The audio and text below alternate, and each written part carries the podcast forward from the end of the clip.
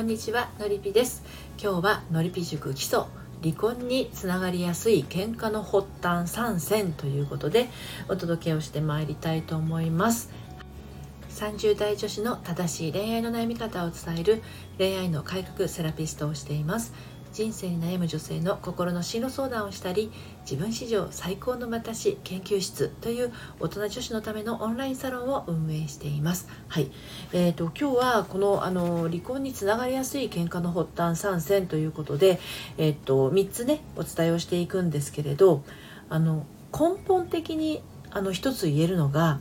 シャットアウトしてしまっているかどうかっていうところが一つあの尺度になるんじゃないかなと思います、まあ、この辺りをちょっと心の片隅に置きながら聞いていただけたらと思います。で先にね3つお伝えをしてしまいたいと思います。離婚につながりやすい喧嘩の、えー、発端3選ということで1つ目はプライドに関わるもの。これは相手のプライドに関わるものになります。2つ目が言葉遣いのダメージ。はい。3つ目が疑いの行動。ですね。この3つが離婚につながりやすいあの結果の喧嘩の発端3選と3つになると思ってるんですけどやっぱりこうこの信頼関係夫婦に一番大切な信頼関係ですね。これがちょっと崩壊してしまうようなことにもつながりかねないということでこの3つ挙げさせていただきました。では1つずつね、えー、解説をしていきます。1つ目のプライドに関わるもの。ですね。離婚につながりやすい喧嘩の発端その1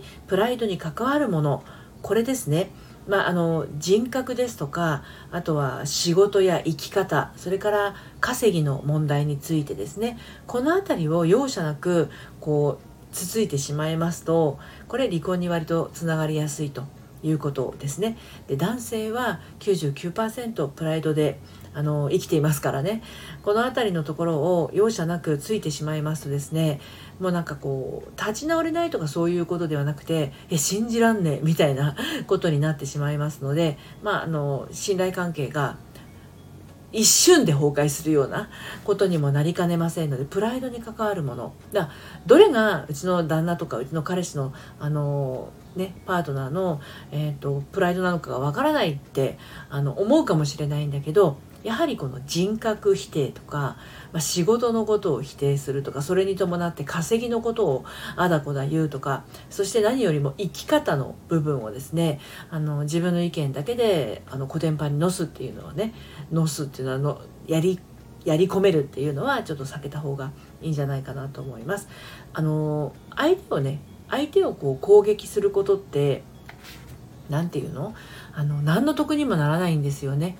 ただ自分が優位を持ちたいっていうだけのためにやってるんだとしたら本当にあの離本当に離婚したいんだったらいいんですけどでもあのこういうことが原因で離婚になると離婚に至るまでも結構嫌な思いをすると思うのでちょっとプライドに関わるものをあのこうギュギュッと刺していったりするのはちょっと避けた方がいいのかなと思います。はい、で2つ目は言葉遣いのダメージ、えーとまあ、1つ目のところともちょっと関わり合いはありますけれども結局その人格とか仕事生き方稼ぎの部分をですねもうつくっていうついていくっていうのは、えーとまあ、指摘の部分。あの本本人本人っていうのは奥様側はあの指摘の部分だと思うんですよ。気持ちとしては指摘してるぐらいの感覚だと思うんですよねでもあの言われた側というかされた側はあのそれだけでは受け取れないというか攻撃されているっていうようなあの気持ちを持ってダメージを受けやすいんですよね。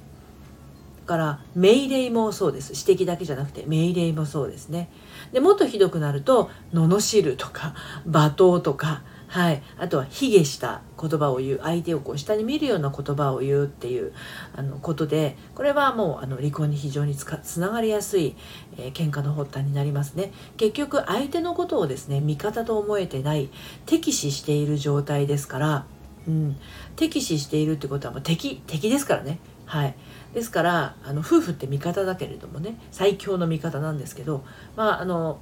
プライドに関わるものをチクチクとついていって言葉遣いのダメージでもう攻撃的な罵倒の罵るまでいっちゃうとこれはもう敵に対するミサイルのようなものですからね。あの相手側は当然ねあの防御しようとしてさらにこうひどい言葉をかけてきたりとかしますし、はい、もうこれはお互いに相手をシャットアウトするためにやっているようなことになってしまいます。で3つ目。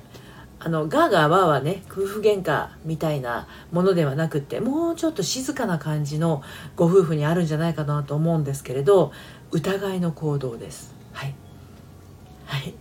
あの敵視してねガンガン攻撃するのとはまたちょっと違ってスパイのように偵察する。これもまたあの敵視しているのと一緒ですよね。敵に対する行動になります。ですので疑いの行動っていうのは相手の周りを探り回るような状態ですから相手からすればですね当然安心にならないわけですよね。あなんか俺の周りを探っているなみたいな感覚になりますよね。例えば尾行。盗み見。荒探し。そしてこの旦那さんとかパートナーだけではなくてその周りの人たちに聞き回るみたいな。この辺りみんな疑いの行動ですね。信頼関係があの崩壊し始めている状態だから直接本人に聞けない。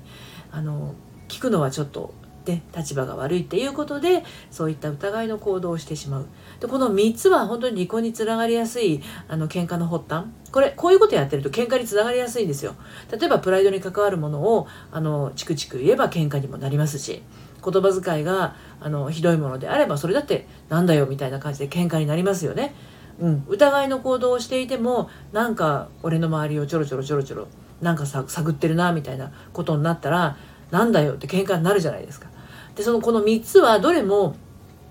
あの非常に良くない方向に進んでいってしまう喧嘩ですのでご注意くださいね。はい。ということで、えー、今日は離婚につながりやすい喧嘩の発端参戦ということでお届けをいたしました。で、明日はですね、サロンメンバー限定で離婚につながらない喧嘩方法という内容でお届けをしていきたいと思います。サロンメンバーの方楽しみにしていてください。でオンラインサロンの方は、えーと、概要欄のリンクからいつでも、えー、参加できますし、今までのですね、サロン限定配信もサロン入っていただけましたら、あの、後から、えー、お聞きいただくことも可能です。ご興味ありましたらどうぞ遊びにいらしてください。今日も最後までお聴きいただいてありがとうございました。それではまた、さようなら。